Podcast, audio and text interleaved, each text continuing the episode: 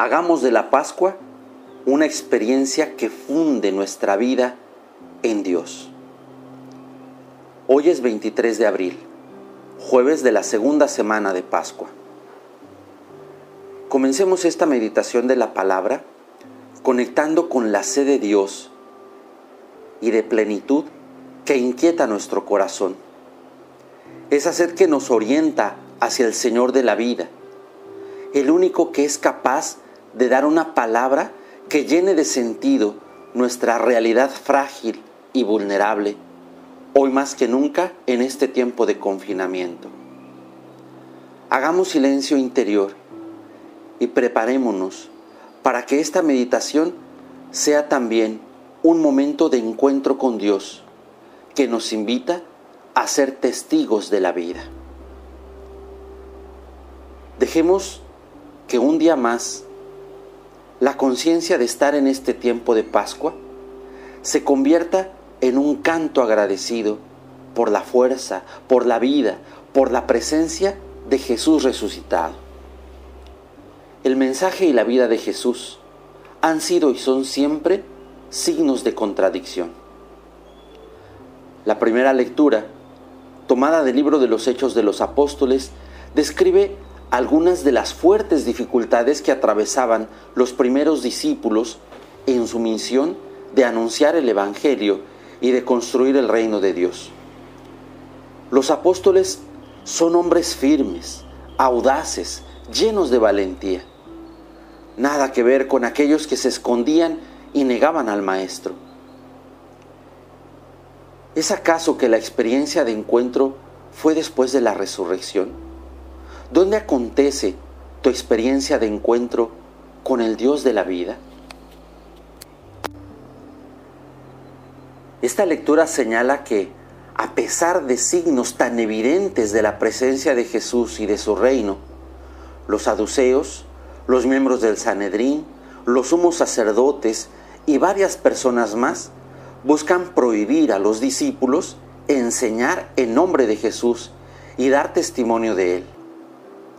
Hoy en día, al igual que en aquel tiempo, hay realidades, contextos y personas que se muestran impermeables a la buena noticia del Evangelio por muchos signos que ocurran a nuestro alrededor. La exhortación apostólica Evangelii Gaudium del Papa Francisco describe cómo se va formando en muchas personas ese impermeable a la buena noticia del Evangelio al caer en lo que él llama un relativismo práctico, que consiste en actuar como si Dios no existiera, decidir como si los pobres no existieran, soñar como si los demás no existieran y trabajar como si no hubiera personas que aún no conocen a Dios.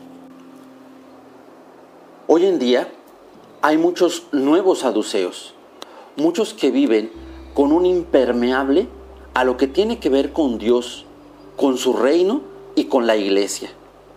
Aquellas personas que, aun cuando hayan sido bautizadas, hayan participado en algún grupo de la iglesia, incluso hayan prestado algún servicio, en un momento dado decidieron empezar a vivir el día a día como si Dios no existiera. Entonces dejan de orar, dejan de participar en la vida de la iglesia, dejan de servir y deciden según sus propios criterios, sin buscar estar en sintonía con lo que Dios quiere. Otros muchos sí participan de alguna manera en la vida de la iglesia, pues asisten a algunos sacramentos, pero cuando toman decisiones, sobre todo en lo que tiene que ver con sus finanzas, actúan como si los pobres no existieran volviéndose fríos e indiferentes ante los que pasan hambre, los que no tienen trabajo, los migrantes, los que no tienen techo ni hogar. Otros más proyectan sueños para realizar sus vidas. Tienen ideales que consideran grandes ideales, pero al escuchar lo que proyectan en sus vidas, no aparecen en ningún momento las demás personas, como si solamente existieran ellos en el mundo o el mundo fuera únicamente para ellos. Sueñan como si los demás no existieran. Finalmente, algunos otros trabajan arduamente, pero no invierten parte de su tiempo en el trabajo por el anuncio del Evangelio. Trabajan como si nadie necesitara de la buena noticia de Jesús. Esta reflexión nos alerta a revisarnos y con honestidad valorar si sutilmente nos hemos puesto este impermeable que nos hace vivir cómodamente, sin ser testigos de la vida. Por otro lado, también hoy como entonces, sigue habiendo personas para quienes la fe significa persecución, rechazo o simplemente incomprensión e indiferencia por los demás. ¿Cuándo sientes que la opción de seguir a Jesús crea rechazo o incomprensión a tu alrededor? Son muchas las tentaciones que podemos encontrar a nuestro alrededor para ser sordos a la palabra de Jesús, ya sea por miedo o por comodidad. Sin embargo, el mensaje es claro, obedecer a Dios antes que a los hombres. Y esto no por voluntarismo o fanatismo, sino por amor y con la ayuda de su Espíritu. Esas son las herramientas del testigo. ¿Hasta dónde te dejas llevar por el miedo o la comodidad? A pesar de la dureza del texto, es importante fijarnos en los signos de esperanza que también describe. La enseñanza se extendía por la ciudad. El perdón se hacía realidad. El Espíritu asistía a las comunidades. También hoy son muchos los signos de esperanza que aparecen a nuestro alrededor y que pasan desapercibidos. Por eso es importante que nos demos a la tarea de buscar y encontrar esos signos de esperanza y demos gracias por ellos. Busquemos y encontremos las nuevas presencias de Jesús resucitado. Demos gracias también por ellas y desde estas sintámonos lanzados a una vida nueva. La Pascua es tiempo de resurrección, una oportunidad para dar un paso más en el aprendizaje de lo que significa nuestra fe.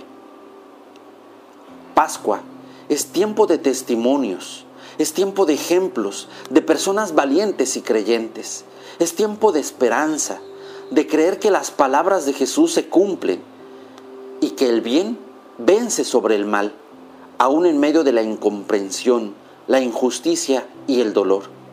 Es tiempo de alegrarse en aquel que nos asiste con su espíritu, en aquel que nunca nos abandona. En el Evangelio, Juan incansablemente repite que Jesús es el enviado de Dios.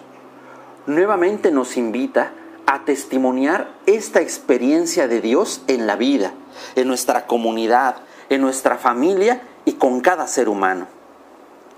La Pascua de nuestro Señor viene en estos tiempos de crisis sanitaria, violencia, pobreza, desigualdad.